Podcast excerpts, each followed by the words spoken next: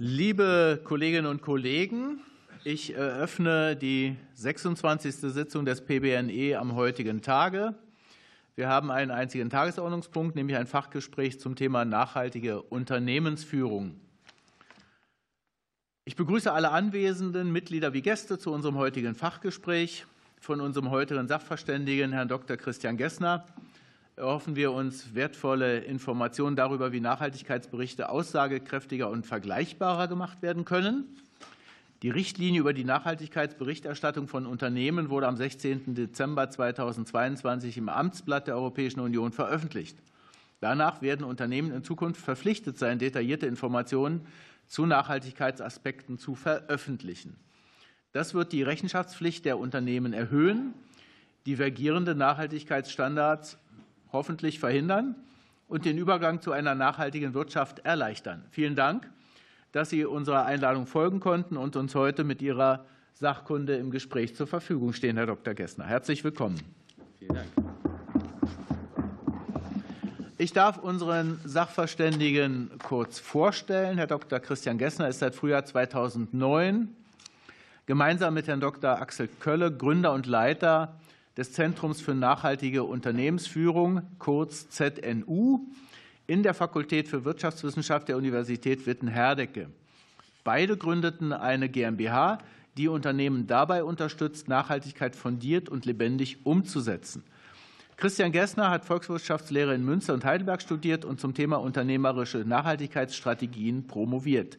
Seine Forschungsschwerpunkte sind Erfolgsfaktoren unternehmerischer Nachhaltigkeit, Evaluation von Nachhaltigkeitsstrategien, Nachhaltigkeit und Personal. Bevor wir in das Gespräch einsteigen, möchte ich noch einige kurze organisatorische Hinweise geben. Herr Dr. Gessner hat zur Vorbereitung auf das Gespräch ein Informationspapier und seine PowerPoint-Präsentation übermittelt. Die Mitglieder des PBNI haben beschlossen, dass, heutige, dass das heutige Gespräch im Parlamentsfernsehen übertragen wird. Die Sitzung wird live im Parlamentsfernsehen auf Kanal 3 übertragen und später in der Mediathek und dann auch auf der Website des Beirats eingestellt. Er hat sich mit der Übertragung einverstanden erklärt. Von unserem Fachgespräch wird zudem ein Wortprotokoll erstellt. Zu diesem Zweck wird die Sitzung mitgeschnitten. Für, Ihr für sein Eingangsstatement hat unser Sachverständiger ein Zeitfenster von 15 Minuten bekommen. Hieran werden sich dann eine bzw. mehrere Fragerunden anschließen. Wir haben abweichend vom sonstigen Verfahren heute verabredet, dass ähm, ich einmal die Fraktionen rundgehe, jeweils ein Abgeordneter, eine Abgeordnete äh, Fragen platziert. Es wird geantwortet. Für Frage und Antwort in diesem direkten Verfahren haben wir so rund fünf Minuten veranschlagt. Die Uhr wird entsprechend mitlaufen. Das heißt, es gibt auch die Frage, wenn die Zeit nicht ausgeschöpft ist, Nachfragen zu stellen an unseren Sachverständigen. Und so hoffen wir, dass wir gründlich diskutieren können. Gegen 20 Uhr spätestens werden wir die öffentliche Sitzung dann beenden. Bis dahin gilt ja die Ausnahmegenehmigung der Präsidentin für unsere Sitzung. Wenn es keine Fragen zum Verfahren gibt, ich schaue mal in die Runde, die gibt es auch nicht, dann freuen wir uns jetzt, Herr Dr. Gessner, auf Ihren Input. Sie haben das Wort. Ja, vielen herzlichen Dank, Herr Klebank. Vielen herzlichen Dank, dass Sie heute. Freut mich sehr. Ja, wie kann die Transformation jetzt in Richtung mehr Nachhaltigkeit in der Breite der Wirtschaft auch gelingen? Also was ist wirklich auch leistbar für die Unternehmen? Gerade für den Mittelstand als Träger der deutschen Wirtschaft. Wie kann man da pragmatische Lösungen finden, um das Thema nach vorne zu bringen? Ja, und letztendlich auch diese Ziele, wie sie jetzt formuliert worden sind, in den Berichterstattungspflichten mittelfristig auch gut zu erfüllen. Ich möchte Ihnen heute einen kurzen Einblick geben zum Status quo, jetzt aus unserer Perspektive zum Stand in der Wirtschaft und über Möglichkeiten der Messbarkeit von Nachhaltigkeit. Letztendlich ist es immer das Ziel, diesen Pudding an die Wand zu nageln. Ja, sagen wir mal so ganz gerne, äh, Nachhaltigkeit ist ja mehr als Klimaschutz. Ja, Nachhaltigkeit ist optimierte Verpackung, ist Tierwohl, Menschenrechte in der Lieferkette etc. All diese Facetten. Und das Ganze so zusammenzufassen und irgendwo messbar zu machen, ist unser Ansatz. In der deutschen Wirtschaft passiert schon viel, aber häufig ist es noch unstrukturiert. Es sind viele Einzelprojekte, wenig systematisch das Ganze ist auch wenig sichtbar momentan, was da passiert an Innovation in Sachen Nachhaltigkeit. Bevor ich da näher darauf eingehen möchte, äh, kurz vielleicht noch mal zum Uni-Institut äh, zwischen Dortmund und Bochum gelegen, sozusagen die Universität Witten-Herdecke. Wir sind dort in der Fakultät für Wirtschaft und Gesellschaft ein praxisorientiertes Institut, was sich halt seit vielen Jahren, seit 2009, mit dem Thema Nachhaltigkeitsmanagement, wie kann ich das messen, beschäftigt. Ähm, dahinter steht ein großes Netzwerk von Unternehmensvertretern, Unternehmen, rund 100 Unternehmen, kommen wir gleich noch zu. Und im Kern kümmern wir uns um die Entwicklung von praxisnahen Instrumenten für mehr Nachhaltigkeit. Bilden aber auch Nachhaltigkeitsmanagerinnen und Nachhaltigkeitsmanager aus. Also das ist auch ein Riesenpunkt. Da fehlt es noch sehr viel an unternehmerischem Know-how, das Thema Nachhaltigkeit tiefer in die Unternehmen reinzutragen. Kurzer Blick auf das Team, knapp 20 Köpfe. Ähm, und ganz wichtig für uns, es gibt nicht das nachhaltige Produkt. Es gibt kein nachhaltiges Unternehmen, sondern es gibt ein nachhaltigeres Unternehmen oder ein nachhaltigeres Produkt. Jedes Bioprodukt kann im Sozialbereich, im ökonomischen Bereich noch besser werden und umgekehrt. Jedes konventionelle Produkt kann sich natürlich auch entsprechend weiterentwickeln in ökologische Richtung. Das ist das Grundverständnis, ja, um gleich mal sozusagen da der ideologischen Diskussion so ein Stück weit entgegenzutreten und zu sagen, jeder übernimmt Verantwortung von seinem Status quo aus und entwickelt sich systematisch weiter in Richtung mehr Nachhaltigkeit. Und was heißt das? Mehr Verantwortung zu übernehmen, egal wo ich jetzt stehe, auch wenn ich da schon relativ weit bin, für Mensch und Natur, für die Wertschöpfungskette und für den offenen Dialog mit Anspruchsgruppen. Ja, und dann entsteht halt eben auch, und so unsere feste Überzeugung, aus diesem Spannungsfeld heraus und Innovation in der Wirtschaft ein Mehrwert. Sehen unten noch einmal die, die Definition, die auf den UN- und EU-Definitionen für unternehmerische Nachhaltigkeit beruht und wo noch mal deutlich wird, dass man Nachhaltigkeit auf Unternehmensebene und Produktebene unterscheiden sollte, dass man vom Standort aus immer denkt, die eigene Verantwortung wahrzunehmen, was liegt in meinem Einflussbereich und dann halt in die Kette geht zu den wesentlichen Themen, die ich in der Kette beeinflussen kann, bis hin natürlich zur Gesellschaft. Ja, und da den intra- und intergenerationalen Gerechtigkeitsaspekt zu beachten und das Ganze als mittelfristigen Lernprozess zu sehen. Ich hatte das Partnernetzwerk angesprochen. Wir sind entstanden sozusagen ja, ähm, mit der Ernährungswirtschaft, mit vielen Mittelständlern aus der Ernährungswirtschaft, weil da das Thema Nachhaltigkeit ganz unmittelbar natürlich auch an den Menschen dran ist und die größten Bedarfe da waren, sich zusammenzutun und zu gucken, wie können wir denn da Nachhaltigkeit messbar machen, auch vor dem Hintergrund, dass viele große Handelsketten natürlich das Thema immer stärker fordern und der Mittelstand da eben auch Lösungen braucht, um da zu antworten. Wir sehen, dass viele konventionelle Unternehmen, auch Biounternehmen, transformative Unternehmen dabei und in den letzten Jahren halt auch zunehmend Unternehmen, mit denen wir zusammenarbeiten aus dem Sportbereich, beispielsweise der FC Internationale hier aus Berlin, ähm, noch vor zwei Wochen äh, in der Tagesschau, vielleicht haben Sie es gesehen, mit den Sternen des Sports für sein Nachhaltigkeitsengagement ausgezeichnet von Herrn Steinmeier und Frau Faeser. Ähm, oder aber auch ähm, ja, Verbände, mit denen wir zusammenarbeiten, sind das unten der BVE als Ernährungsspitzenverband, äh, wo wir gemeinsam das Transformationslabor Ernährung gegründet haben, um zu gucken, mit Baum und Regionalwert AG, wie können wir die Transformation gemeinsam auch über dieses Netzwerk hinaus vorantreiben. Das heißt, wir versuchen in diesem Netzwerk das Know-how auszutauschen und zu gucken, äh, wer hat äh, jetzt beim Thema Klimaschutz mal ganz konkret in einem Arbeitskreis, wer hat schon mal die LED-Lampen durchgemessen? Das sind die besten, effizientesten, kostengünstigsten LED-Lampen und davon kann das ganze Netzwerk dann profitieren. Und solche Netzwerke sind aus unserer Sicht sehr wichtig, um die Weiterentwicklung der Nachhaltigkeitsthematik nach vorne zu bringen. Es klang gerade an, ich glaube, die meisten dieser Begrifflichkeiten, die Sie hier sehen, sind nicht neu, das beschäftigt Sie äh, jeden Tag. Ähm, nur für die Unternehmen und gerade für den Mittelstand ist es natürlich schon alles ähm, eine große Herausforderung, dem allen zu begegnen, mit unternehmerischem Geschick. Und jetzt kommt obendrauf sozusagen noch die angesprochene ähm, ja, EU-Nachhaltigkeitsberichterstattungspflicht sozusagen. Jetzt momentan sind ja ungefähr 550 Unternehmen davon betroffen. In Zukunft werden es dann 15.000 sein, also der komplette Mittelstand sozusagen. Und da geht es natürlich schon auch darum, dass auch viele kleinere Unternehmen noch betroffen sein werden, allein dadurch, dass sie halt in der Lieferkette von berichtspflichtigen Unternehmen liegen und sozusagen dieser Trickle-Down-Effekt sich dann auf die ganz kleinen Unternehmen auch ausdehnen wird. Und das ist momentan ja ein ziemliches Bürokratiemonster, was da steht, was wenig auf die Praktikabilität in kleineren mittelständischen Unternehmen ausgerichtet ist und wo es natürlich gilt zu gucken, wie kann man es verhindern, dass Nachhaltigkeit sozusagen dazu führt, dass kleinere und mittlere Unternehmen letztendlich mittelfristig ausgeschlossen werden von den Märkten. Alle fünf Jahre machen wir eine Studie in der FMCG-Branche, also in der schnell drehenden Konsumgüterbranche, Lebensmittel, Kosmetikartikel etc. Was sind die Top-Themen, die diese Branche bewegen? Ja, und da war 2021, waren das halt natürlich auch Corona-bedingt äh, das Thema Gesundheit ganz vorne, dann auch das Thema Verpackung, Plastik. Sie erinnern die Diskussion Klima, Biodiversität und Menschenrechte waren, die, waren da die Top-Themen in der Befragung von 325 Teilnehmern an dieser Studie, die wir gemeinsam mit dem führenden Blatt sozusagen in der Lebensmittelbranche auch durchgeführt haben. Sie sehen es auch hier, es gibt keinen Plan B. Die Relevanz von Nachhaltigkeit wird weiter steigen, ist allen deutlich und klar sozusagen ähm, in der Wirtschaft. Die politischen Rahmenbedingungen werden als nicht ausreichend gesehen.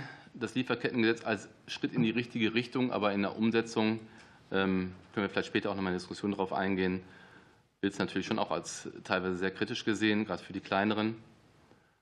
Aber was, glaube ich, sehr interessant ist, dass 85 Prozent der Hersteller und Händler sagen, Nachhaltigkeit sehen wir als Motor für Nachhaltigkeitsinnovation. Ja, mit der Nachhaltigkeitsbrille letztendlich eben auch den Transformationspfad gestalten. Gut, wenn das jetzt so äh, einfach wäre alles, aber wir haben natürlich einige Stolpersteine und da kommen halt auch in den Umfragen immer wieder diese Top-Stolpersteine zum Tragen wie hohe Umsetzungskosten, wo die Wirtschaft sagt, ähm, ja, es sind Mehrkosten, die kriegen wir nicht überwälzt. Der Verbraucher ist letztendlich nicht bereit, an der Kasse mehr für klimafreundliche Produkte beispielsweise zu bezahlen, auch wenn es vielleicht anders klingt in Umfragen. Wir kriegen diese Kosten nicht umgesetzt, deswegen hemmt das sozusagen unsere Nachhaltigkeitsorientierung. Ähm, die geringe Rentabilität zum Teil oder spätere Rentabilität von Maßnahmen für mehr Nachhaltigkeit. Und äh, das Thema Schwierigkeiten bei der Wirksamkeitsmessung. Also wie kann ich jetzt wirklich sicher sein, dass die Maßnahmen, die ich unternehme, auch einen substanziellen Beitrag leisten für mehr Nachhaltigkeit? Der Punkt danach ist vielleicht auch noch ein Punkt, den ich mit nennen möchte. Also Nachhaltigkeit kommt on the top, zu hohe Belastung für das Personal ist auch äh, sicherlich so ein Punkt, wo man sagt, jetzt noch neben den Abfallbeauftragten, Umweltbeauftragten noch einen Nachhaltigkeitsbeauftragten, Menschenrechtsbeauftragten und so, wo führt das Ganze hin? Man muss es halt irgendwo zusätzlich machen? Wie kriegen wir es so organisiert, dass es auch wirklich äh, sinnvoll ist und machbar? Dafür ist wichtig, in Sachen Messbarkeit mal zu gucken, was gibt es denn eigentlich für Standards? Woran wird heute eigentlich Nachhaltigkeit gemessen? Ja, und dann kennen Sie diese Produktstandards, ob das jetzt das Bio-Label ist oder der grüne Knopf oder andere, UTZ, Fairtrade etc und demgegenüber halt die Managementstandards, die sich eben auf die Unternehmensebene beziehen und eben systematische Prozesse beschreiben für mehr Umweltmanagement, wie EMAS beispielsweise oder die 14001 ISO, Energiemanagement, die 50001, die auch steuerbegünstigt ist beispielsweise, und jetzt für Qualität die ISO 9000 oder für Soziales die SA 8000 oder andere Standards. Die Berichtsstandards demgegenüber, wie jetzt Deutscher Nachhaltigkeitskodex oder Global Reporting Initiative oder CESB oder andere, äh, jetzt auch mit Blick auf die neuen ähm, Berichterstattungspflichten der EU geschaut, sind ganzheitlich. Ja, da sind wirklich alle drei Säulen der Nachhaltigkeit abgebildet, plus Governance-Themen. Nur in den Managementstandards und in den Produktstandards findet das halt nicht statt. Das heißt, Sie haben auf keinem Produkt wirklich ein ganzheitliches Nachhaltigkeitslabel. Immer bestimmte Aspekte, die herausgegriffen werden, aber kein ganzheitliches Nachhaltigkeitslabel, weil es natürlich auch sehr kompliziert ist, das zu bewerten. Und auf Management-Ebene sieht man auch hier, etabliert sind halt die Standards, die halt eine Umweltsäule betreffen oder eine Sozialsäule betreffen und eine Säule der Nachhaltigkeit letztendlich ausmachen. Und so hat eine Studie für den Rat für nachhaltige Entwicklung der Bundesregierung, durchgeführt von der TU Dresden 2021, ähm, verschiedene Qualitätskriterien für Standards festgelegt oder der Nachhaltigkeitsorientierung vielleicht ein bisschen allgemeiner gesprochen. Das heißt, dort wurde angefangen zu gucken, wie viele Unternehmen gibt es denn in Deutschland, die sich in Richtung Nachhaltigkeit bewegen. Und da wurde angefangen zu schauen in Jobportalen, wo sind da Listeneinträge, das war die geringste Stufe. Dann kamen halt Mitgliedschaften und Selbstverpflichtungen, zum Beispiel UN Global Compact als Selbstverpflichtung oder eine Mitgliedschaft in einem Unternehmerverband wie zum Beispiel Baum e.V. Dann die nächste Stufe Berichtsstandards wo es halt darum geht, Deutschen Nachhaltigkeitskodex, Gemeinwohlökonomie, GRI etc. sich anzuschauen und dann auf der nächsten Stufe eben von unabhängigen Dritten geprüfte Systeme, also auditierte Standards und Preise, die eine unabhängige Evaluation umfassen, wie beispielsweise der grüne Knopf oder halt auch EMAS, auch wenn es jetzt so für Umwelt ist, nicht ganzheitlich ist, und der ZNU-Standard, auf den ich jetzt gleich noch eingehen möchte. Die Studie kommt zu dem Ergebnis, dass sozusagen in Deutschland noch das große Potenzial von drei Millionen Unternehmen für mehr Nachhaltigkeitsorientierung besteht, was es zu heben gilt, ähm, beziehungsweise viele Unternehmen vielleicht auch dabei sind, die so ein Schattendasein fristen, ähm, die schon einiges machen, aber irgendwo ist es noch nicht strukturiert dargestellt, ist es nicht wirklich sichtbar, ja, auch nicht in der Berichterstattung nicht sichtbar. Von daher geht es darum, da mehr Transparenz zu schaffen. Für den Mittelstand, der hat natürlich am liebsten einen Standard, wo man sagt, da sind all diese Punkte drin integriert. Ich mache diesen einen Standard und kann all diese Anforderungen abarbeiten. Das ist natürlich ein Stück weit äh, unmöglich, aber ähm, man versucht natürlich schon so eine Art Klammer zu bilden um bestehende Themen, weil in vielen Standards wiederholen sich die Themen. Und die Audits stellen zum Teil die gleichen Fragen im Unternehmen und die Unternehmen sagen sich, ich habe 60 Audittage, jetzt im Mittelständler beispielsweise bei uns aus dem Netzwerk, ich habe 60 Tage Audits jetzt ähm, und die stellen ständig die gleichen Fragen. Ja? Ich will hier produzieren, ich will meine Arbeit machen. Wieso können wir das nicht irgendwie integrieren? Wie können wir, warum können wir das nicht zusammenlegen? Da möchte dann der Kunde nochmal ein Audit machen und so weiter und so fort. Und äh, das zu harmonisieren, ist, glaube ich, eine große Aufgabe, der wir uns letztendlich auch mit der Entwicklung des ZNU-Standards auch gewidmet haben, ein Stück weit einen Beitrag zu leisten. Sie sehen das auch hier, wie kompliziert diese ganzen Anforderungen sind und das Ganze dann richtungssicher hinzubekommen, zu sagen, was ist denn nachher auch unser Beitrag zu den SDGs und zu den Zielen der deutschen Nachhaltigkeitsstrategie zum Beispiel.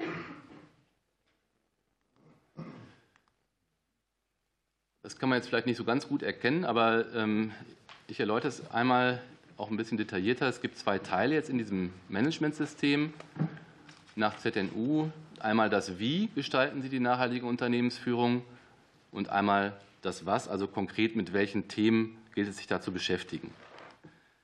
Beim Wie geht es darum, erstmal zu reflektieren. Was heißt denn für uns überhaupt Nachhaltigkeit? Was sind für uns die wesentlichen Themen? Die wesentlichen Themen in der Bäckerei sind völlig andere als die beim Logistikunternehmen ja, oder beim Molkereibetrieb oder beim Handwerker oder in der Bank.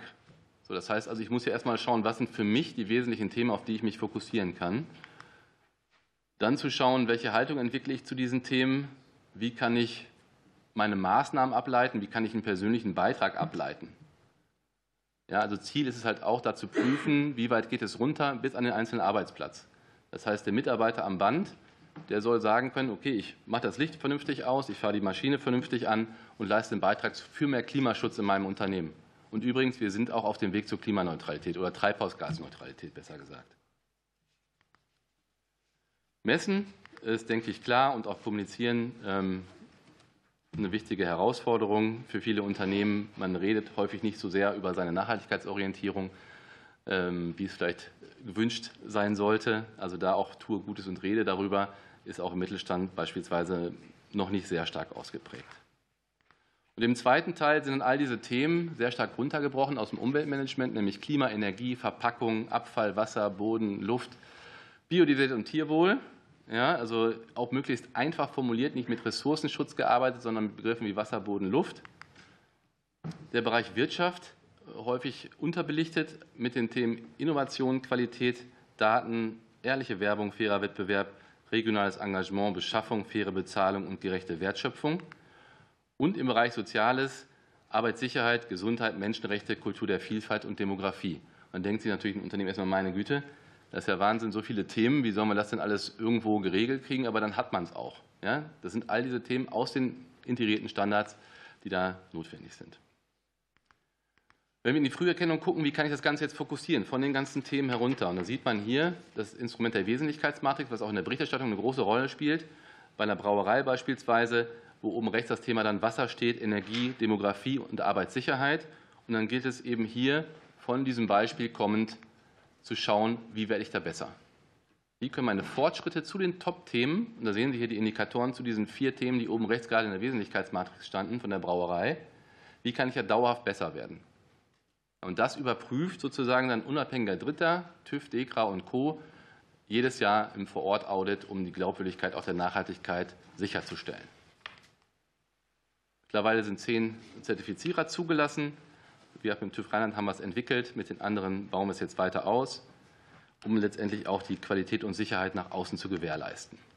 Zusammengefasst, was ist wichtig zu beachten? Zum einen diese ganzheitliche Sicht, dass wir halt sozusagen uns natürlich fokussieren auf Themen, die jetzt gerade gesellschaftlich wichtig sind und die Unternehmen auch sehr stark beschäftigen. Das sind bei den Unternehmen natürlich gerade das Thema Klima- und Lieferkette in erster Linie. Aber wie ich angedeutet habe oder gerade schon erklärt habe, für verschiedene Branchen kann es halt sehr unterschiedlich sein.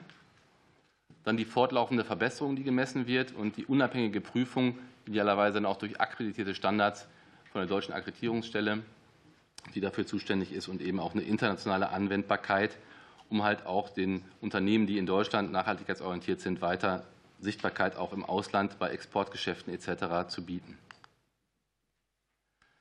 Was sind jetzt vor dem Hintergrund vielleicht Impulse äh, oder mögliche Ideen, die wir mitgebracht haben, ähm, von politischer Seite den, den Rahmen zu gestalten für eine machbare, aber trotzdem ambitionierte Nachhaltigkeitsarbeit in den Unternehmen und der Breite der Wirtschaft, um jetzt die Leute auch nicht abzuhängen?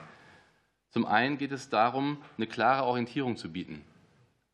Was sind die Systeme, auf die ihr setzen sollt, liebe Unternehmen? Wie kommt ihr jetzt sozusagen mit welchen Instrumenten kommt ihr jetzt dahin, dass ihr auch gute Berichterstattung in Zukunft machen könnt? Äh, die Transparenz zu erhöhen, also ähnlich wie einem Report der Wirtschaftsweisen zu sagen, was sind denn jetzt die Nachhaltigkeitsaspekte, die wir jedes Jahr begutachten? Wie viele Unternehmen sind schon wie stark nachhaltigkeitsorientiert? Wo soll die Reise dahin gehen?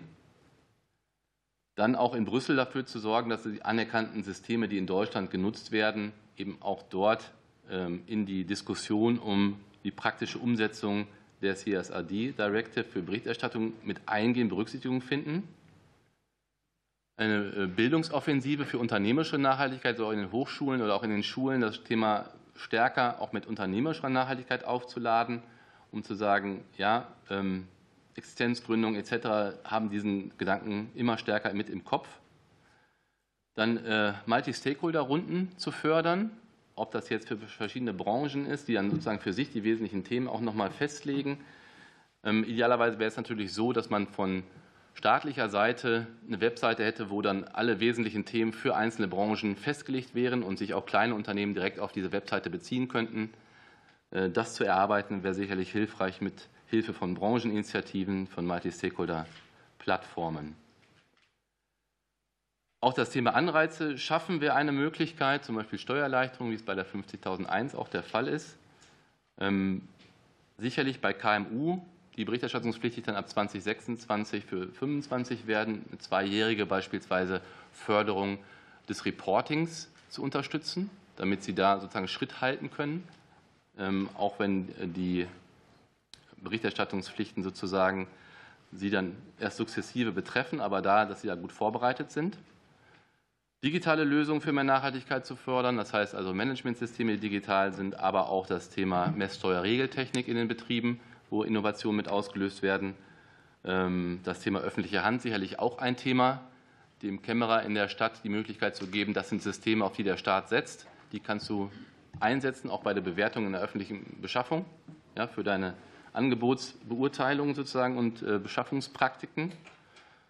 Und ähm, diese definierten Systeme, auf die man sich dann staatlicherseits festlegt, eben halt auch zu nutzen, um den Indikator in der deutschen Nachhaltigkeitsstrategie, der momentan beim Thema nachhaltige Produktion ja auf das Thema EMAS fokussiert ist, sozusagen weiter auszubauen. Soweit von meiner Seite, vielleicht erstmal als Impuls und ich freue mich auf die Diskussion. Vielen Dank. Ja, ein ganz herzliches Dankeschön. Vielleicht lassen wir tatsächlich mal diese Folie mit den zehn ja, Forderungen oder Impulse an die Politik äh, sowieso gerade offen. Denn es ist ja tatsächlich ein bisschen die Frage, wie kommen wir da vorwärts? Ja, von daher bedanke ich mich ganz herzlich für, für Ihre Impulse, für die zahlreichen Aspekte, die Sie angesprochen haben und freue mich jetzt auf die vertiefende Beratung hier. Ich habe vorhin ja gesagt, wir gehen einmal rum. Äh, der Kollege von der FDP hat sich zuerst zu Wort gemeldet. Dann würde ich machen, sagen, machen wir hier den Einstieg, gehen dann einmal rum und dann wird es bestimmt noch eine zweite Runde geben, wie ich das sehe. Bitte schön. Ja, vielen Dank für Ihre Ausführungen. Ich habe drei Fragen. Die erste ist die zentrale Frage überhaupt. Lohnen sich nachhaltige Investitionen auch wirtschaftlich? Für Ihr Institut wahrscheinlich schon, denn Sie verdienen ja auch Ihr Geld damit, Unternehmen zu helfen, nach eigenen Regeln festgelegte Zertifikate zu bekommen. Das können sich größere Unternehmen sicherlich leisten, die sich damit auch einen Imagegewinn ähm, versprechen. Was empfehlen Sie kleineren Unternehmen, die sich solche Zertifikate nicht leisten können? Meine zweite Frage ist, Sie sagten in einem Interview an einer Universität, empfahlen Sie den Unternehmern, ich zitiere, es geht nicht darum, auf die ersten Maßnahmen zu springen, sondern erst einmal einen Schritt zurück zu machen und zu analysieren. Würden Sie das auch bei einem jungen Start-up empfehlen? Sollen die wirklich mitten im Anlauf einen Schritt zurückgehen und analysieren? Ich habe da Angst, dass da einigen Gründern die Lust vergeht. Ich hoffe, man versteht mich nicht falsch. Die dritte Frage, ähm, das ist schon fast eine philosophische, sind Kunden wirklich bereit, für nachhaltige Produkte mehr zu bezahlen und glauben die Kunden den Unternehmen überhaupt, dass deren Produkte nachhaltig sind? Dankeschön.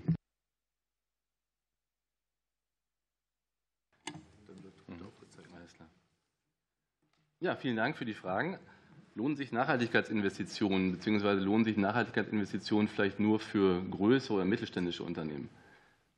Der Standard gilt vom Handwerk bis zum Großkonzern. Der kleinste Betrieb sind Zwei-Mann-Betrieb, Handwerker in Wetter an der Ruhr, ja, wo wir zusammen das Thema entwickelt haben. Also ist auch für Kleinstunternehmen anwendbar. Also das vielleicht dazu haben wir auch schon einen Preis gewonnen, Seifritz-Preis für Wissenschaft und Handwerk. Das nur am Rande. Äh, aber es ist anwendbar halt auch für Kleinstunternehmen. Ähm, und von daher sehe ich halt da keine Problematik, dass, dass man das nicht machen sollte. Sicherlich gibt es auch andere Systeme, äh, die für Kleinstunternehmen anwendbar sind, wie Gemeinwohlökonomie, damit zu starten oder mit anderen Punkten Ökoprofit, ähm, die sozusagen hinführend sind auch zu einem umfangreicheren Nachhaltigkeitsmanagementsystem. Das andere Startups mit dem Schritt zurück, würde ich sagen, ja. Ähm, auf jeden Fall sollte der eigene Beitrag für die Gesellschaft, also was ist das Sinnstiften an meinem Startup, was ist mein Beitrag eigentlich jetzt zur nachhaltigen Entwicklung, sollte reflektiert werden. Also vielleicht guckt man da halt eben nicht ein Jahr zurück, sondern halt ein bisschen kürzer, aber trotzdem wäre das, glaube ich, eine Reflexionsschleife, die sehr wertvoll ist, um den eigenen Beitrag dazu ähm, kalibrieren. Es gibt auch Nachhaltigkeitsstandards sozusagen auch für Startups, ähm, wo wir auch an der Entwicklung mit beteiligt waren, vom, vom DIN-ISO-Kreis beispielsweise. Zahlen Kunden für nachhaltige Produkte. Ähm, ich hatte es gerade ja schon ein Stück weit angedeutet. Also das Versprechen oder in den Umfragen wird ja immer gesagt, ja, äh, Zahlungsbereitschaften sind relativ hoch für bestimmte Nachhaltigkeitsaspekte und an der Kasse bleibt da nicht viel davon übrig. Äh, es ist schon so, dass es ganz normal ins Wirtschaften übergehen sollte, ja, sozusagen, dass diese Mehrzahlungsbereitschaften gar nicht notwendig werden. Also ich bin der Meinung, dass bestimmte Labels, die natürlich einen besonderen Mehrwert herausstellen können, in Sachen Nachhaltigkeit Möglichkeiten bieten, jetzt beispielsweise Bio, auch eine höhere Zahlungsbereitschaft zu realisieren. Aber vom Grundsatz her, in der Breite, ist die Meinung auf jeden Fall so, dass man dort eben sich das Ganze letztendlich im normalen ökonomischen Geschehen halt abspielen muss. Dankeschön. Gibt es eine Nachfrage?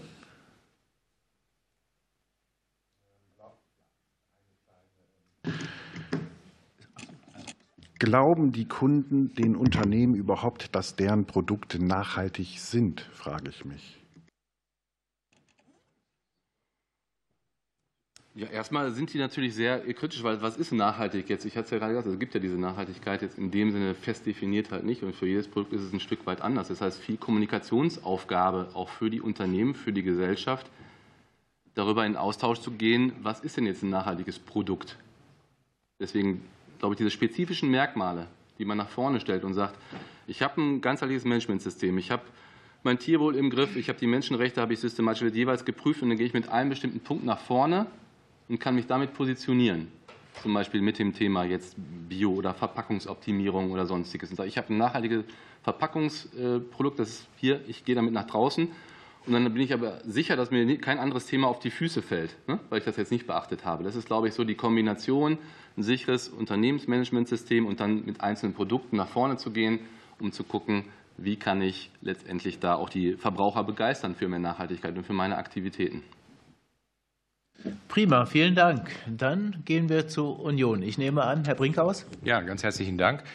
Ähm, mehrere Fragen. Erste Frage, können Sie einfach mal konkret, zum Beispiel lebensmittelverarbeitende Betriebe anhand einer Bäckerei, einer Großbäckerei sagen, wo sind da die Ansatzpunkte, dass man im Produktionsprozess dann tatsächlich und Auslieferungsprozess und überhaupt äh, nachhaltiger wird? Das ist die erste Frage. Die zweite Frage ist, äh, wir haben ja verschiedene Reporting-Standards. Können Sie vielleicht sagen, äh, wie viele Datenpunkte man in den unterschiedlichen Reporting-Standards also auch berichten muss, weil das ja auch insbesondere eine Frage für kleine und mittelständische Unternehmen ist?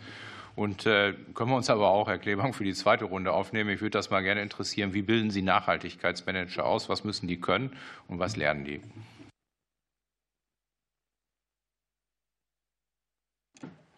Ja, vielen Dank. Ja, Beispiele konkret.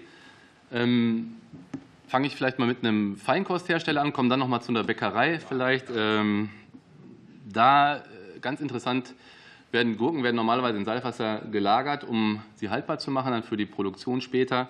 Und da kam halt dann ein Mitarbeiter aus einem bayerischen Unternehmen auf die Idee zu sagen, das Salzwasser, was sonst irgendwo entsorgt wird, können wir doch halt für den Winterdienst einsetzen in Dingolfing. Ja?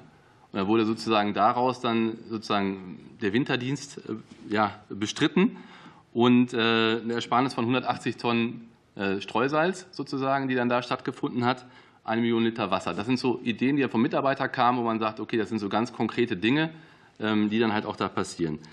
In der Bäckerei ähm, verschiedene Punkte von der Beleuchtung, äh, Umstellung auf 100 Prozent LED, die dann halt 50 Prozent der Energiekosten für Leuchtmittel sozusagen dann da gesenkt hat beispielsweise aber auch innovative Ofensysteme mit Backschwadenrückgewinnung, wo man dann halt guckt, wie kann ich halt die Energie, die Abwärme aus dem Backprozess mit Innovationen, mit Technologien wieder zurückführen in den Produktionsprozess und Energie sparen. Das sind halt so Beispiele, die ganz konkret letztendlich darauf einzahlen, auf das Thema Nachhaltigkeit. Ein weiteres äh, Beispiel vielleicht noch, was auch sehr spannend ist, ähm, eine Brauerei nutzt die Abwärme von einem Stahlwerk, also im Ruhrgebiet sozusagen von einem großen Stahlwerk. Äh, die Abwärme wird genutzt und führt letztendlich dann dazu, dass die Brauerei rund 75 Prozent ihrer CO2-Emissionen reduzieren konnte, ja, dass sie sozusagen die Abwärme jetzt von dem Stahlkonzern nutzen konnte. Eine Investition sicherlich, man hätte auch mit, äh, ja, mit Kohlestaub weiter äh, feuern können, sozusagen eine Investition, die sich halt erst in vier, fünf Jahren halt rechnet. Aber trotzdem natürlich sinnvoll ist, sozusagen zu machen, auch im Sinne der CO2-Reduktion, weil sie 6.000 bis 7.000 Tonnen CO2 eingespart hat. Das vielleicht zu den, zu den äh, Beispielen. Ähm, mit den Datenpunkten ist eine relativ knifflige Frage, weil es halt beim DNK jetzt als Nachhaltigkeitsreport beispielsweise, der momentan ja relativ verbreitet ist jetzt in Deutschland, man jetzt so die Datenpunkte ich jetzt nicht durchgezählt habe vorher, ich würde mal behaupten, es ist sicherlich ein Bruchteil von dem, was ESRS jetzt fordert mit CSAD. Ähm, also von daher sind es ja über 1000 Datenpunkte, die ja momentan ähm, kursieren. Und äh, von daher gilt es, das sicherlich deutlich zu reduzieren, eben auf die wichtigsten Punkte. Und deswegen ist uns dieser Fokus so wichtig mit der Wesentlichkeit, in jeder Branche genau zu gucken, was sind die wesentlichen Themen, um dann in so einer Trichterfunktion eben auch zu den wichtigen Kennzahlen halt zu berichten und nicht zu allem, was, was sozusagen gerade möglich ist. Und das Dritte vielleicht zum Nachhaltigkeitsmanagerin, Nachhaltigkeitsmanager Ausbildung, ähm, die wir auch schon seit vielen Jahren 2008 schon machen. Es fing an mit Risikomanager-Ausbildung, wo das Thema Nachhaltigkeit noch nicht so präsent war. Da ging es halt über das Thema Risikomanagement sehr stark, ganzheitliches Risikomanagement und dann ähm, immer stärker Richtung Nachhaltigkeitsmanager. Die lernen dort, was ist eine Klimabilanz, Scope 1, Scope 2, Scope 3, was muss ich beachten wie ermittle ich denn eigentlich diese Wesentlichkeitsmatrix, die wir gerade gesehen haben, für meinen Betrieb? Wie mache ich eine Anspruchsgruppenanalyse, um zu gucken, was möchten eigentlich die Anspruchsgruppen von meinem Unternehmen? Wie kann ich aber auch die Hindernisse im eigenen Unternehmen für mehr Wandel zwischen den Abteilungen, wie kann ich die auflösen? Ja, welche Formate, welche Organisationsstrukturen brauche ich da, um dann nachhaltiger zu wirtschaften? Bis hin auch zu kommunikativen Fragen letztendlich. Ähm, ja, worauf muss ich auch aufpassen, wenn ich rausgehe, beispielsweise klimaneutrale Debatte, in der Kommunikation äh, rede ich ja lieber von Treibhausgasneutralität etc. Und das sind alles so Punkte, die dann letztendlich in dem Seminar vermittelt werden und äh, ja, auch einen großen Alumnikreis bilden sozusagen. Ähm, wir versuchen das Ganze auch immer stärker mit Kooperationspartnern äh, voranzutreiben aus den verschiedenen Sektoren, wie aus dem Finanzwesen beispielsweise, weil dort halt auch ein großer Bedarf an Nachhaltigkeits-Know-how momentan natürlich entsteht. Die ganzen Wirtschaftsprüfer etc. natürlich jetzt auch auf der Suche sind nach Nachhaltigkeits-Know-how für die Bewertung letztendlich der Nachhaltigkeitsberichte in Zukunft. Ja, vielen Dank. Wir kommen zur AfD. Herr Dr. Kraft. Ja, vielen Dank. Auch danke für Ihren Vortrag.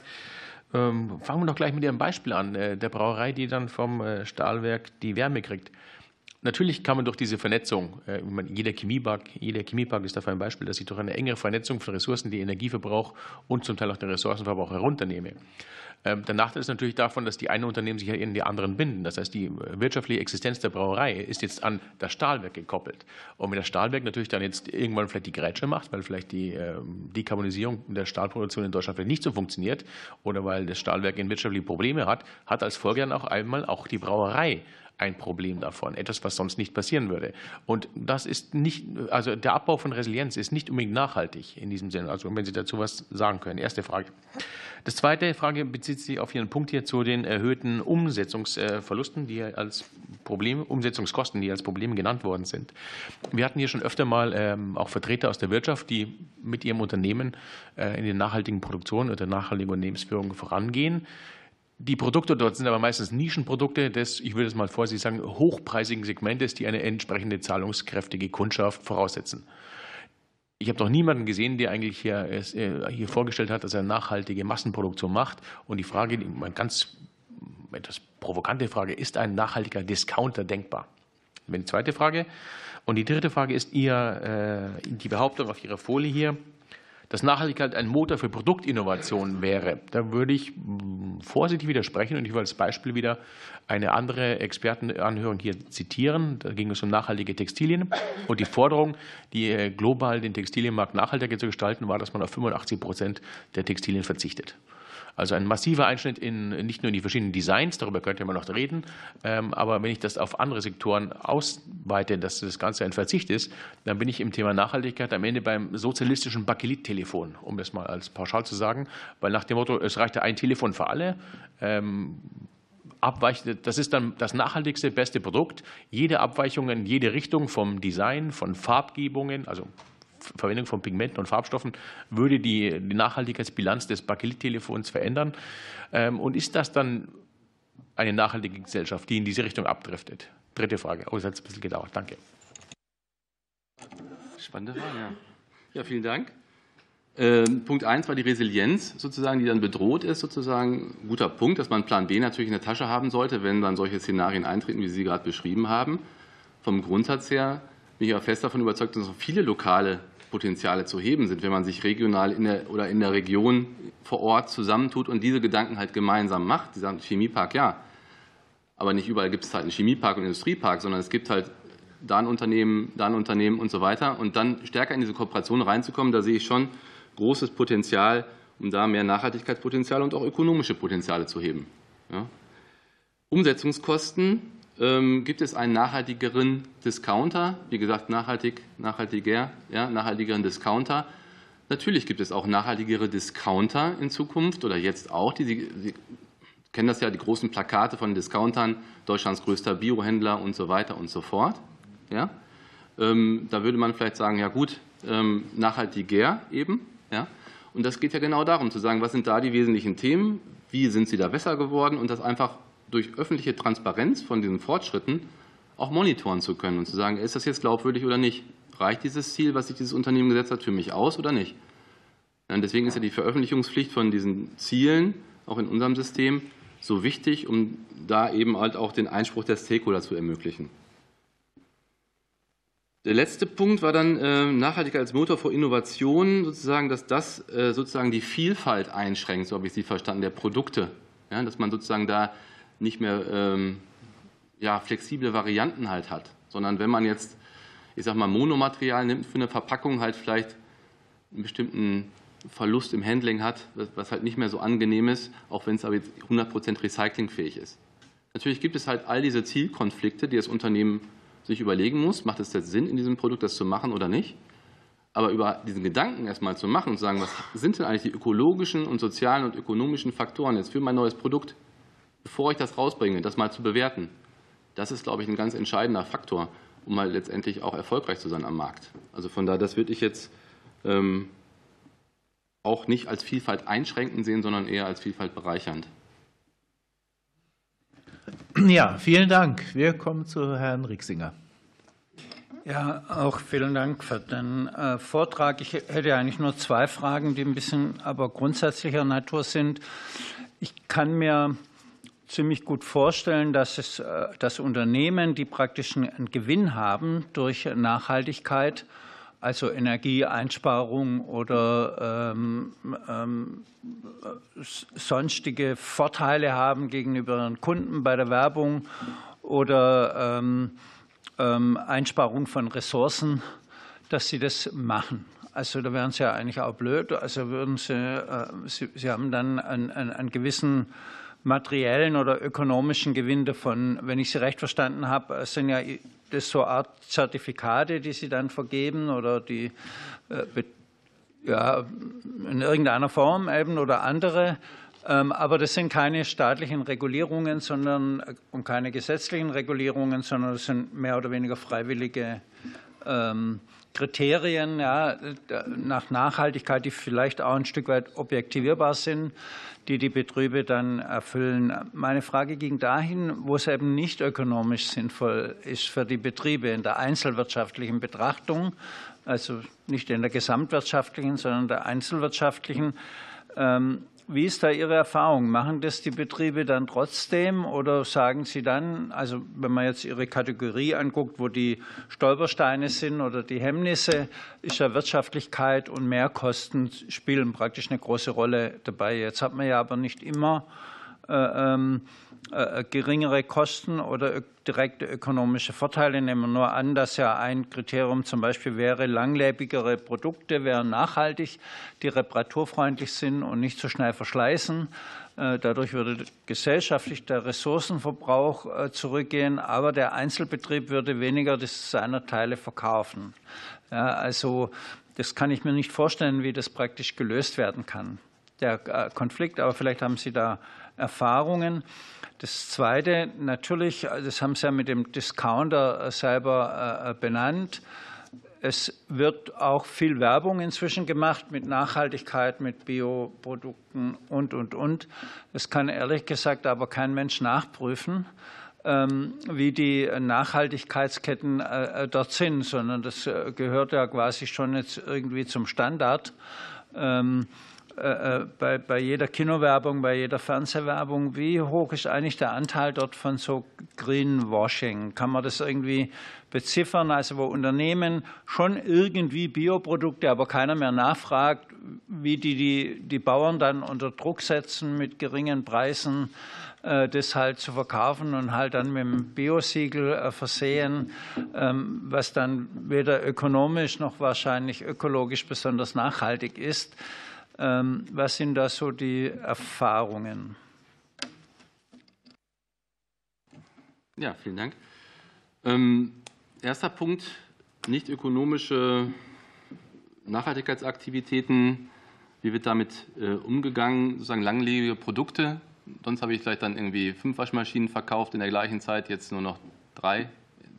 In die Richtung geht das ja, äh, ne? die Frage sozusagen. Ähm, muss man sich auch angucken, wie sind die Lieferketten, die Ressourcen heutzutage? Wie sieht das Wachstum aus in den nächsten Jahren? Wie gestalte ich meine Unternehmensführung so, ja, dass sie dem auch angemessen entspricht? Also sind das dann noch so, dass ich jetzt von 5 auf 10 auf 20 Waschmaschinen gehe? Sozusagen? Sind das noch die Wachstumspfade, sozusagen, die ich verfolge? Oder sind es vielleicht langfristige Wachstumspfade, die ich dann eben durch qualitatives Wachstum, eben durch nachhaltigere Waschmaschinen an der Stelle einschlage? Ja, oder durch ähm, auch Umstellung von Geschäftsmodellen letztendlich. Aber das, das vielleicht zu der ersten Frage. Und das zweite, Anteil der Greenwashing, das kann ich Ihnen nicht beantworten. Also das ist natürlich eine Einzelfallentscheidung, ähm, die auch ganz schwierig zu beurteilen ist. Ähm, was ist jetzt wirklich Greenwashing und was nicht, wie gesagt. Ja? Also deswegen versuchen wir diesen ganzen Kuchen sozusagen dann abzuprüfen, abprüfen zu lassen durch unabhängige Dritte, um dann sagen zu können, okay, das ist eben halt kein Greenwashing. Aber im Einzelfall werden Sie bei vielen Produkten nie, also Sie werden nie die hundertprozentige Sicherheit haben. Auch in, in, in Biobetrieben, Fairtrade-Betrieben und so weiter. Diese steht ja nicht jeden Tag jemand daneben, sondern es sind ja immer auch nur Stichproben, die dann durchgeführt werden und so weiter. Das heißt, es ist immer so eine Balance zwischen Vertrauen und Kontrolle natürlich, die dann stattfinden muss, um das Vertrauen letztendlich auch in die Produkte und Unternehmen dann weiter zu stärken. Was dazu kommt, vielleicht noch ganz kurz, die Green Claims Verordnung jetzt aus Brüssel, wo die dann halt festlegt, was darf ich aufs Produkt schreiben, unter welchen Bedingungen. Ja, das wird jetzt in den nächsten Monaten ja veröffentlicht werden. Die bringt da sicherlich noch mehr Klarheit rein, genau um diese Frage letztendlich zu klären, wie können wir der Greenwashing stärker vermeiden. Aber dafür sind solche Systeme genauso sinnvoll, glaube ich, wie das, was wir gerade vorgestellt haben. Wollen Vielleicht noch eine kleine ketzerische Nachfrage. Ähm, eine ganz kleine. Also zu dieser Frage Freiwilligkeit und warum wird es überhaupt gemacht? Kann das auch sein, dass man so praktisch so freiwillige Regelungen macht, die dann in irgendeiner Form vielleicht nicht ganz so streng sind, wie, wie es gesetzliche Regelungen wären, um, ähm, sagen wir mal, so etwas wie eine stärkere gesetzlich staatliche Regulierung äh, zu verhindern?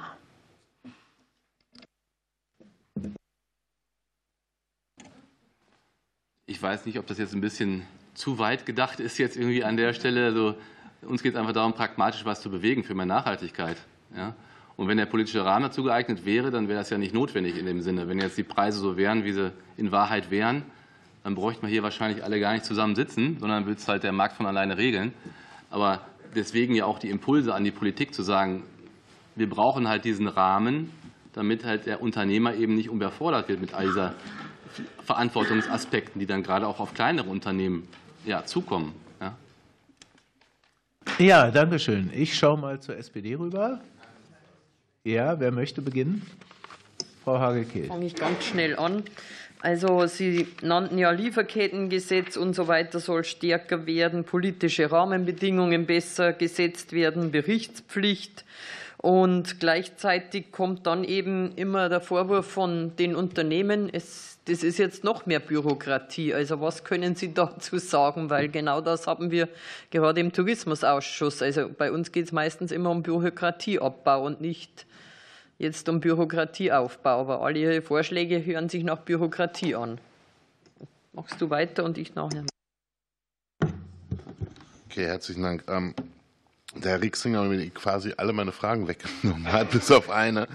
Ähm, aber ich bin ein wenig erstaunt, wenn ich jetzt mal auf Seite 5 gucke, wer alles äh, bei ihr, zu ihren Partnernetzwerken gehört. Und da sind A, sehr, sehr viele äh, Unternehmen äh, ja die Lebensmittel produzieren und plus der Tatsache, dass da einige Unternehmen drunter werden, die ich niemals in Verbindung mit dem, mit dem Titel Nachhaltigkeit in Verbindung gebracht hätte. Da wäre eher die Hölle zugefroren, als äh, dass ich das ein oder andere Unternehmen hier als nachhaltig bezeichnen würde. Inwieweit, Sie haben ja das Beispiel einer Brauerei, aber inwieweit ist gerade bei denen, die Sie hier nennen aus der Lebensmittelindustrie, wirklich ein messbarer, messbarere Nachhaltigkeit äh, vorhanden? Zweiter Punkt. Sie kommen aus Witten oder Sie lehren in Witten, ich komme aus Witten. Und da sind wir jetzt mal bei der Frage, Sie haben gerade gesagt, die öffentliche Hand soll bei der Beschaffung mit gutem Beispiel vorangehen. Ich meine, Sie kennen die Verhandlungen, die die Universität ständig mit der Stadt führt, wo man um jeden Euro falscht, weil die Stadt sie nicht hat und die Universität sie auch nicht hat. Ähm, also, wenn ich Sie richtig verstanden habe, muss eigentlich die öffentliche Hand, sprich in der Kommune findet es ja statt, bei der Beschaffung und so weiter und so fort, müsste plädieren Sie dafür, dass die Kommunen so auch finanziell ausgestattet werden, dass sie da mitspielen können und da auch mit gutem Beispiel vorangehen können. Habe ich das richtig verstanden?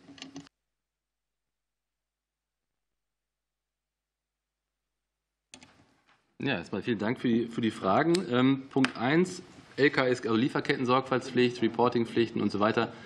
Bürokratie genau, das war mein Plädoyer zur Integration dieser Anforderungen, dass es weniger Bürokratie halt wird und Mechanismen zu entwickeln und zu fördern, die den Unternehmen den Weg erleichtern, das zu beantworten. Also das soll letztendlich, der Zwischenschritt ist wichtig. Nicht zu sagen, das ist jetzt hier das Gesetz, das ist die Regelung und los geht's, sondern zu sagen, wie kommt ihr denn dahin? Und dafür eben auch Instrumente zu schaffen und Instrumente, die es halt den Unternehmen halt einfacher machen messbare Nachhaltigkeit bei einigen Unternehmen, die Sie kritisch sehen sozusagen oder die vielleicht auch von, von der Öffentlichkeit halt kritisch gesehen, kritischer gesehen werden als andere, sagen wir mal so, gerade äh, im Bereich jetzt äh, Tierproduktion, Tierprodukte sozusagen. Leave no one behind. Wir haben gesagt, jedes Unternehmen, nein, wirklich jetzt, es ist ein Grundsatz, äh, jedes Unternehmen, was transparent zu den wesentlichen Themen berichtet, seinen Status quo und seine Fortschritte. Und jedes Jahr kommen die Prüfer vorbei und gucken, was hat sich verbessert an der Fußballengesundheit, was hat sich verbessert am CO2-Fußabdruck, was hat sich verbessert äh, der Situation der Arbeiter in den Betrieben, Mindestlöhne etc. Ja? Unterbringung. Das wird alles sozusagen geprüft und die Fortschritte werden festgehalten und bewertet. Und das können Sie auch in den Berichten entsprechend sehen. Und das würde halt sonst jetzt nicht passieren, wenn jetzt sozusagen die Unternehmen sich jetzt nicht auf den Weg gemacht hätten, messbar nachhaltiger zu werden. Und von daher ist das, glaube ich, ein ganz wichtiger Punkt, der halt auch zeigt, dass, dass man in der Breite der Wirtschaft eben auch die Möglichkeiten bietet, dass alle, auch wenn sie eben jetzt nicht bio oder verdächtig sind sozusagen, ähm, per se jetzt in der Richtung unterwegs zu sein, eben auch eine Chance haben, sich da entsprechend weiterzuentwickeln. Und der dritte Punkt, öffentliche Hand, ähm, finanzielle Ausstattung. Mein Punkt war eher zu sagen, ähm, dem Kämmerer, wenn er denn eine Ausschreibung macht, ist ja jetzt schon so, dass man Nachhaltigkeitsaspekte ja berücksichtigen sollte. Aber woran orientiere ich mich denn jetzt? Und wenn ich jetzt dann sage, ich habe jetzt hier 35 Angebote und jeder sagt, er ist nachhaltig, hat das Label, das, das, das, wie soll ich das jetzt bewerten? Und da eben klar vorzugeben, es gibt eine Kategorie A, B, C beispielsweise, oder es gibt da bestimmte Systeme, die kannst du anwenden. Da brauchst du nicht noch ein Rechtsgutachten machen, sondern die kannst du direkt einsetzen im Beschaffungsprozess. So war das gemeint. Ja, vielen Dank. Dann gehen wir weiter zu Bündnis 90 Die Grünen. Frau Ganserer. Ja, danke, Herr Gessner. Gefallen hat mir ja Ihr Ansatz ähm, von einem nachhaltiger Wirtschaften und nachhaltigere Produkte. Also ich bin schon auch der Meinung, dass sich das Schlechteste auch verbessern muss. Äh, gleichwohl glaube ich aber, ähm, können wir äh, nicht auf Ordnungspolitik verzichten. Und es braucht eben auch klare ökologische und soziale Leitplanken, in denen sich dann die Unternehmen auf eine bessere, äh, nachhaltigere Wirtschaft ähm, hin entwickeln können.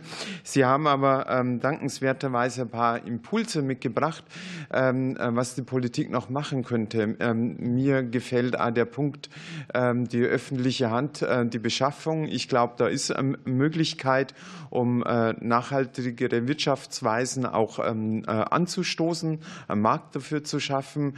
Sie haben da den, den Punkt Anreize schaffen, zum Beispiel Steuererleichterungen.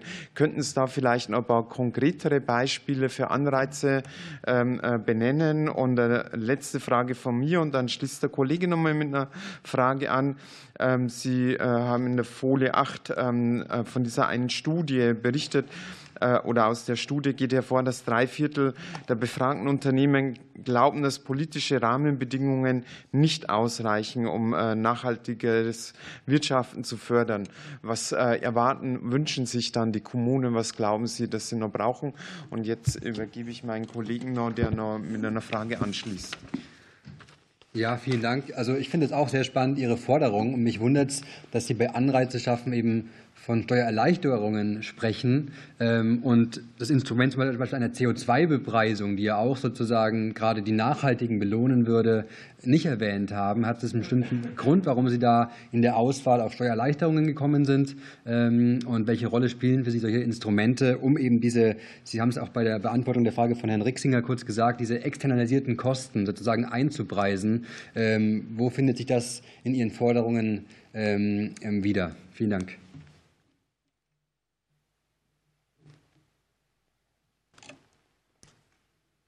Ja, vielen Dank für die Fragen. Ökonomisch-ökologische Leitplanken braucht es auf jeden Fall. Klar, Klimagesetz beispielsweise oder ähnliches. Ja. Klare Rahmenbedingungen, in denen halt, hatte ich ja gerade auch schon ausgeführt, die Unternehmen eben dann dynamisch unternehmerisch mit Innovationskraft sozusagen diesen Zielen entgegenstreben können. Von daher ist das für mich ergänzend und jetzt nicht äh, sich ausschließend.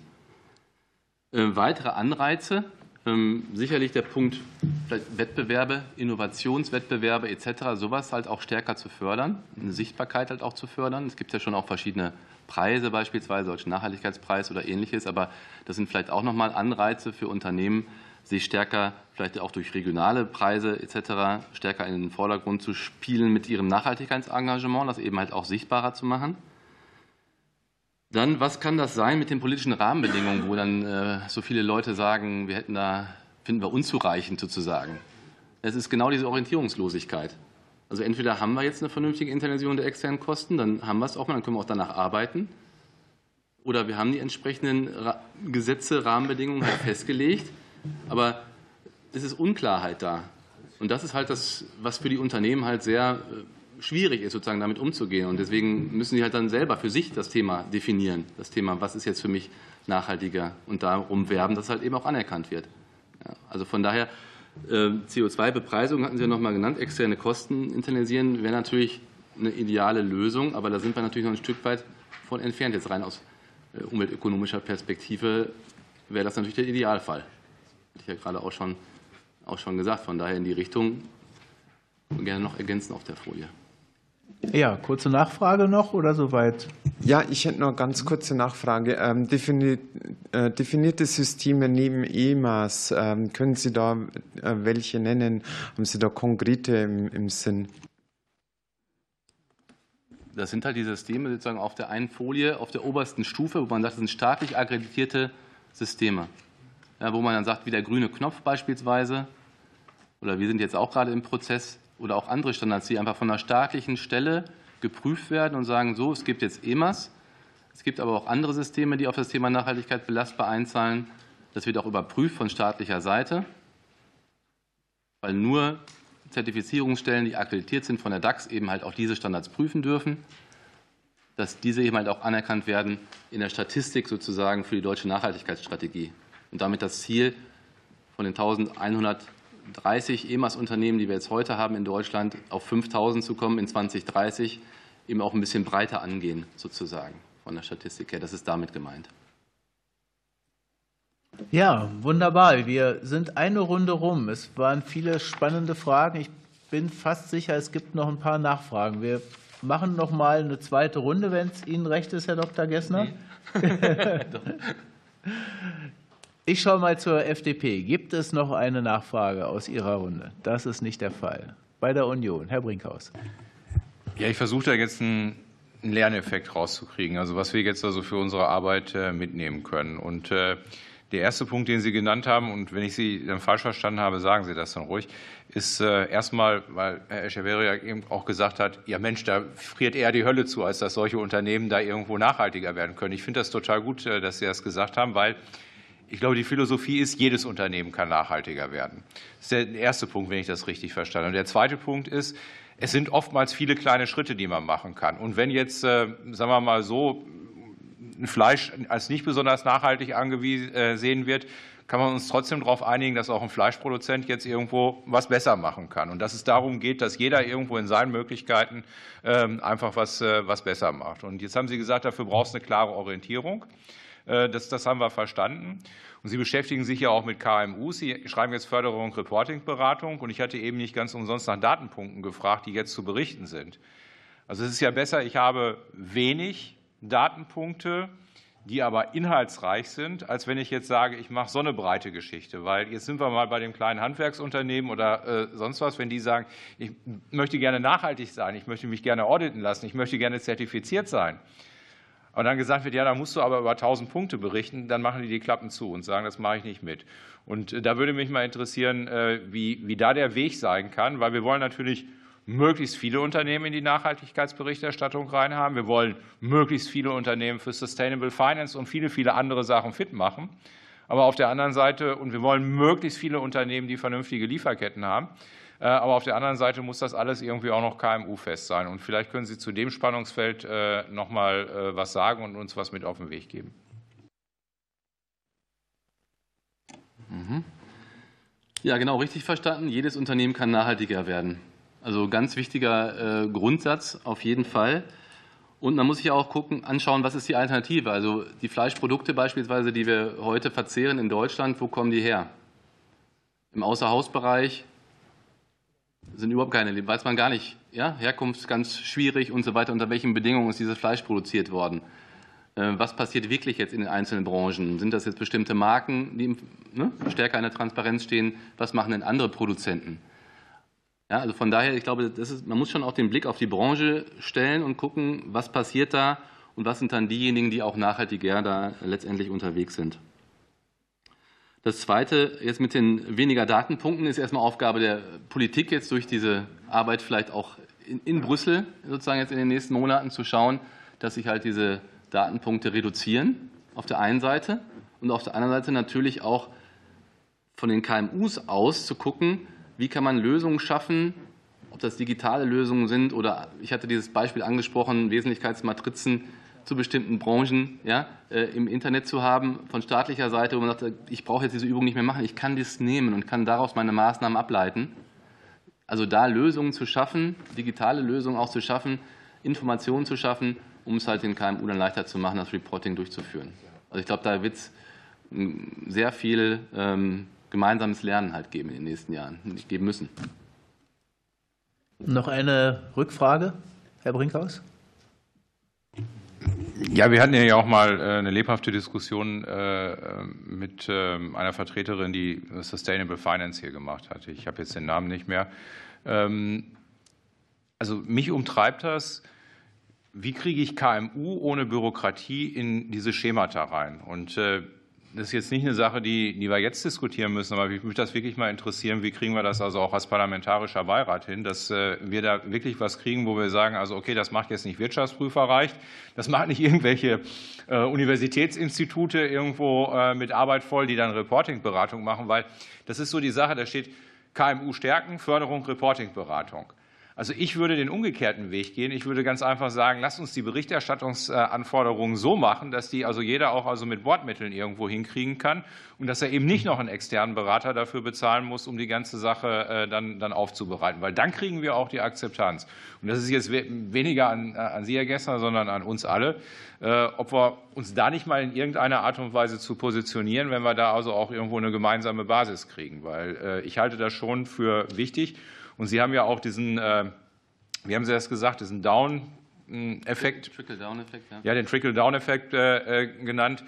Ähm, es ist ja so, wenn jetzt ein großer Lebensmittelhersteller oder ein großer Automobilkonzern, wenn er jetzt sagt, also ich habe jetzt Reporting-Anforderungen, dann wird das durchgereicht bis zum kleinsten Zulieferer. Und äh, dann kommen wir natürlich auch in eine Situation hinein, wo wir dann wieder eine zusätzliche Bürokratie verursachen, die wir eigentlich nicht haben wollen. Und vor dem Hintergrund ist das total interessant, finde ich, dass man guckt, wie kriegt man ein bürokratiearmes, digitalisiertes Reporting also in dem Bereich äh, hin und das vielleicht mal nur als Anregung auch für die nächste Obleuterunde oder wie auch immer, dass wir uns da als PBNE mit beschäftigen. Sehr, sehr gerne nochmal daran anschließend direkt, also den deutschen Nachhaltigkeitskodex hatte ich ja schon genannt. Das ist ja genau auch so ein Instrument, was halt sehr reduziert ist ja, wo auch ja schon knapp 1000 Unternehmen nach berichten, sozusagen, was mit einer Datenbank hinterlegt ist und so weiter. Und da eben halt auch, da sind wir auch in Kooperationsgesprächen, also auch zu gucken, das wäre vielleicht nochmal so eine Veranstaltung, man sagt auch mit dem DNK nochmal zusammen zu gucken, wie kann man diesen Übergang so gestalten, dass er eben halt auch genau die Ziele erreicht, die wir gerade diskutiert haben. Als Anregung. Ja, vielen Dank. Herr Dr. Kraft ist soweit zufrieden. Herr Rixinger? Ja, ich weiß jetzt gar nicht, ob meine Frage in die gleiche Richtung geht, aber ähm, Sie haben ja gesagt, es gibt schon ein Problem mit diesen verschiedenen, was sind das, NGOs, Institute oder sonst was, die solche Prüfungen vornehmen oder die irgendwelche Labels äh, verleihen.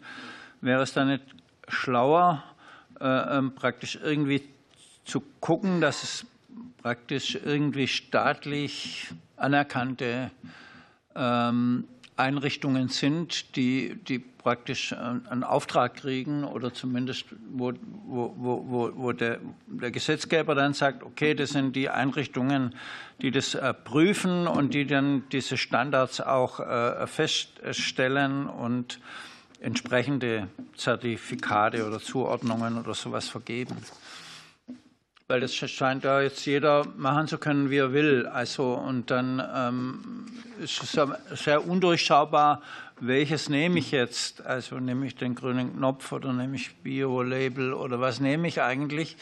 Ähm, das scheint mir ja doch ein relativ unregulierter Bereich dann zu sein für die Regulation. Genau, also spricht auf den Punkt an ähm, mit der Green Claims Verordnung zum einen von EU-Seite, die ich angesprochen habe, wo diese Dinge halt jetzt nochmal ganz deutlich geklärt werden sollen. Was darf da wirklich drauf aufs Produkt sozusagen? Und damit verbunden auch, und das ist in Deutschland ja die deutsche Akkreditierungsstelle, sozusagen, die die Hoheit hat über die Standards sozusagen, die dann staatlich anerkannt sind und die dann sagen, das ist ein ganz kompliziertes Verfahren, das geht dann auch ein, zwei, drei Jahre, für die Standards da durchzukommen, sozusagen, das ist dann auch wirklich nachher staatlich anerkannt. Ja, und diese DAX-Prüfung sozusagen ist dann sozusagen die, wäre dann so ein Kriterium, um zu sagen, so, das sind jetzt hier die Standards, auf die wir halt staatlicherseits setzen. Also die Stelle gibt es. Ähm, und wie gesagt, da sind wir halt auch im Austausch und die wollen natürlich auch gucken, dass man da Lösungen schafft für mehr Nachhaltigkeit im, im Mittelstand. Soweit, Herr Rieksinger? Okay, vielen Dank. Ich schaue noch mal zur SPD, Frau Dr. Kersten. Ja, also danke für den Vortrag. Ich kann, glaube ich, an viele Sachen anschließen, die wir hier schon gehört haben. Ich war in meinem Wahlkreis in der Schlachterei von Wiesenhof, habe da sehr fasziniert mir das mal angehört und hätte dann die Frage, genau da ist das Problem. Ich meine, wir müssen andererseits feststellen, man kann tierisches Protein nicht effektiver erzeugen als in einem, sagen wir mal, 300.000er Masthähnchenstall. Ob das jetzt insgesamt nachhaltig ist, die gesamte Kette wurde mir dort dargestellt. Meine Fragen an Sie wären, erstens, äh, ist es vergleichbar oder andersrum, diese, man muss ja im Prinzip Unternehmen vergleichen, die vergleichbare Sachen machen. Wie wird in dem Moment unsere Ernährungsstrategie mitbedacht? Wie wird unsere noch zu erwartende Tierhaltungsstrategie mit eingebracht? Und mehr oder weniger auch alles, was wir Tiergesundheitsstrategie, Tierwohlbewertung, das muss ja eigentlich in diese Nachhaltigkeit alles reinkommen. Und wir haben verschiedene Daten, aber ich glaube, das würde das ganze Ding noch überfordern. Halten Sie es für möglich, Tiergesundheitsdatenbank und Antibiotika-Datenbank mit in so ein System reinzupacken, weil alles zusammen erst eine Nachhaltigkeit eigentlich ergibt? Ähm, also wichtig ist nochmal, ich hatte es nicht erwähnt im Vortrag, ähm, es geht über Gesetzliches hinaus. Also das Gesetzliche ist natürlich immer die Grundlage. Und darauf baut dann das nachhaltige Wirtschaften auf. Das heißt also, wenn die Gesetze da sind, müssen sie auch erfüllt sein. So jetzt ne, ein Teil sozusagen. Sicherlich wird nicht jede Diskussion antizipiert jetzt in einem Standard, was jetzt sozusagen gesetzlich vielleicht kommt oder vielleicht auch nicht oder anders ja, oder in welcher Form das auch dann passiert. Aber ähm, es geht schon darum, und das ist auch in dem angesprochenen Fall ja auch so, dass alternative Geschäftsmodelle ja auch aktiv betrieben werden. Ja, alternative Proteine beispielsweise. Ja. Also es geht ja schon auch darum, dass das Unternehmen sich nicht nur darum kümmert, und wir haben das, wir haben das auch die Rügenwalder Mühle gesehen, beispielsweise diesen Transformationsprozess halt auch zu machen und den aber auch strukturiert zu gestalten und, mit einem, und zwar systematisch. Und natürlich ist das ein, Umschwung auch im Unternehmen, wenn man sagt, da sind die althergebrachten Fleischer auf der einen Seite und die jungen veganen Marketing-Expertinnen auf der anderen Seite in der, in der Cafeteria und da dann äh, auch diesen Übergang zu gestalten aktiv und zu sagen, ja, aber es ist, wie es ist. Es ist das da, was jetzt da ist. Und lasst uns da jetzt gemeinsam äh, in eine Zukunftsrichtung gehen. Und ich denke, das ist das, was entscheidend ist. Ja, bitte. Ich hätte noch eine Anschlussfrage an das, was Herr Rixinger vorhin auch gefragt hat. Also was mich auch irritiert, also man kann, bekommt dann eben also äh, irgendeinen einen grünen Knopf oder was auch immer, aber wäre es nicht sinnvoller, wenn man ein einheitliches Label hat? Also wie soll der Verbraucher sich da noch durch forsten. Also gäbe es da nicht so ein Label mit, weiß ich nicht, Stufe 1, 2, 3, 4 mit Nachhaltigkeit? Wäre das nicht sinnvoller irgendwo, weil bevor, also bevor der dann schauen muss, was bedeutet jetzt dieses eine Label, das eben der, der Betrieb da drauf macht und, und ist es dann wirklich nachhaltig? Ja, also gibt es natürlich jetzt auf europäischer Ebene die Diskussion um Eco-Score, Planet Score etc., die ja versuchen, verschiedene Aspekte auch der Umweltdimension aufs Produkt zu bringen. Ja, also da ist dann das Thema sozial, ökonomisch jetzt nicht drauf. Dann sieht man auch schon wieder, damit wäre es halt auch schon wieder überfordert. Also ne, das jetzt alles halt noch mit reinzubringen in die Diskussion, aber sicherlich wird es da in zwei, drei Jahren ja was geben. In der Farm-to-Fork-Strategie ist das ja quasi auch angelegt. So. Für Lebensmittel zumindest. Ja, so dass man da im Prinzip wie bei den Waschmaschinenbeispiel in Energieeffizienzklassen dann halt eben, äh, oder Nutri-Score, wie wir es jetzt kennen, sozusagen dann eben auch eine, eine Eco-Score oder ähnliches halt hat. Ähm, das jetzt mitzugestalten, auch von deutscher Ebene mit Blick auf mehr Ganzheitlichkeit, fände ich auf jeden Fall sehr sinnvoll. Da treiben ja andere die Entwicklung, sage ich mal, Frankreich, äh, die natürlich ganz vorne dran sind da an der Stelle oder, oder auch andere Länder. Ähm, aber das wäre sicherlich perspektivisch eine, eine, tolle Lösung, wenn man das halt hinbekommen würde, aber das ist sicherlich auch noch viel Forschungsarbeit. ja, da ein Label hinzubekommen, was dann auch wirklich belastbar ist. Weil in allen diesen Aspekten, da braucht ja nur der Praktikant das Produkt falsch, äh, keinen Mindestlohn bekommen haben, der das Produkt ins Regal stellt und es ist schon nicht mehr nachhaltig, ja, ne? ähm, wer will denn das alles kontrollieren? Und da sind wir wieder so ein bisschen bei, dem, bei dieser Balance zwischen Vertrauen und, äh, und Kontrolle. Ja, vielen Dank. Schauen wir noch mal zu Bündnis 90 Die Grünen. Gibt es noch eine Nachfrage? Bitte. Ich wollte noch mal, also erstmal fand ich schön, dass Sie so geantwortet haben, dass auch Sie sozusagen eigentlich befürworten würden, wenn es ein klares Preissignal auch über so einen CO2-Preis gäbe, der wirklich einen Anreiz bietet, dass dort ähm, äh, ja, die externen Kosten eingepreist werden. Das nehme ich nochmal mit. Ähm, und einen Kommentar wollte ich noch geben. Wahrscheinlich haben Sie es gar nicht so gemeint und sind auch wahrscheinlich der falsche Adressat, weil Sie sich ja gerade für Nachhaltigkeit einsetzen. Sie haben am Anfang was gesagt, was für die Unternehmen praktikabel ist, muss umgesetzt werden, so ein bisschen nach dem Motto. Und ich habe gerade nur noch mal geguckt, weil ich das selbst total spannend finde, was das World Economic Forum als, als die größten Risiken der nächsten zwei und der nächsten zehn Jahre äh, benennt. Und das sind über die Hälfte Risiken, die mit der Klimakrise zusammenhängen. Das heißt also, auch Unternehmerinnen müssen sich bewusst machen, dass sozusagen, wenn sie die Klimakrise nicht schnell in den Griff bekommen oder mithelfen, sie in den Griff zu bekommen, dass auf einem toten Planeten auch kein Wirtschaften mehr möglich ist sozusagen. Und das, was das World Economic Forum als ja, ist wirklich nicht äh, ähm, äh, zu radikal linkes Forum, bekanntes äh, Forum hier veröffentlicht, ähm, finde ich schon sehr dramatisch. Und ich glaube, da müsste man auch noch mal gucken, inwiefern man sagt, ähm, ja, die Unternehmen müssen gucken, was für den Planeten ähm, praktikabel ist und nicht so sehr, was für die Unternehmen praktikabel ist. Und ich glaube, da ist das Framing und die Botschaft eine ganz wichtige, ist auch sozusagen klar zu kommunizieren. Wir steuern auf die ganz falsche Richtung zu und müssen noch mal ein bisschen schneller und radikaler werden, auch vielleicht in einigen Aspekten. Und deswegen ist auch mir aufgefallen, als ich gelesen habe, irgendwie Meat Crackers und Wiesenhof, ähm, also da, da beißt sich schon irgendwo, bei mir zumindest, irgendwo was mit Nachhaltigkeit. Aber natürlich können die auch erstmal bessere Arbeitsbedingungen für ihre Mitarbeitenden durchsetzen und so weiter und so fort. Also das wollte ich noch mal als Kommentarfrage loswerden am Ende.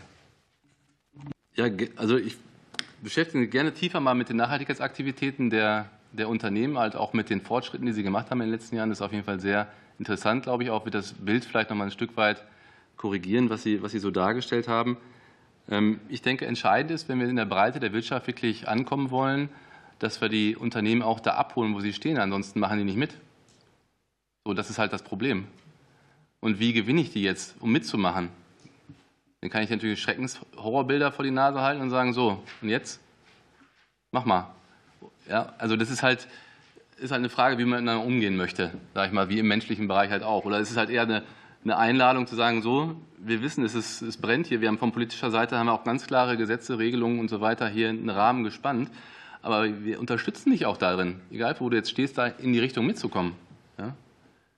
Also, und ich denke schon, auch gerade im Klimaschutz, auch, auch Unternehmen, die jetzt auch gerade angesprochen haben, sind da schon sehr, sehr aktiv. Ja? Also die sehen schon diese Verantwortung. Wir haben auch eine Klimaneutralitätsinitiative vor 2018 schon gestartet im Netzwerk.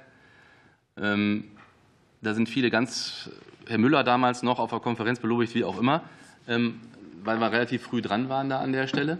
Aber da ist schon eine Ambition auch da, was machen zu wollen. Und dann ist aber die, ne, in welche Richtung soll es denn gehen? Also von daher glaube ich, ist wichtig, da Klarheit zu haben von Seiten der Politik, um den Unternehmen halt auch die Entwicklungspfade aufzuzeigen. Noch eine Rückfrage oder soweit für den Moment einverstanden? Ja? Okay. Vielen Dank, Herr Dr. Gessner. Sie haben hier eine ganze Weile Rede und Antwort gestanden. Uns ist bewusst, dass das eine anstrengende Angelegenheit ist. Und die Fragen haben ja wirklich das ganze Feld auch noch mal abgegrast und punktuell vertieft. Deswegen bedanken wir uns ganz herzlich bei Ihnen. Wir freuen uns, dass Sie den Weg zu uns gefunden haben. Und äh, ja, herzliches Dankeschön. Damit sind wir auch schon am Ende der sehr kurzen Tagesordnung angekommen. Ich danke Ihnen allen für die angeregte Diskussion, ich wünsche heute noch einen guten und erholsamen Abend, denn die Sitzungswoche dauert ja noch einen kleinen Moment. Insofern schönen Abend allerseits.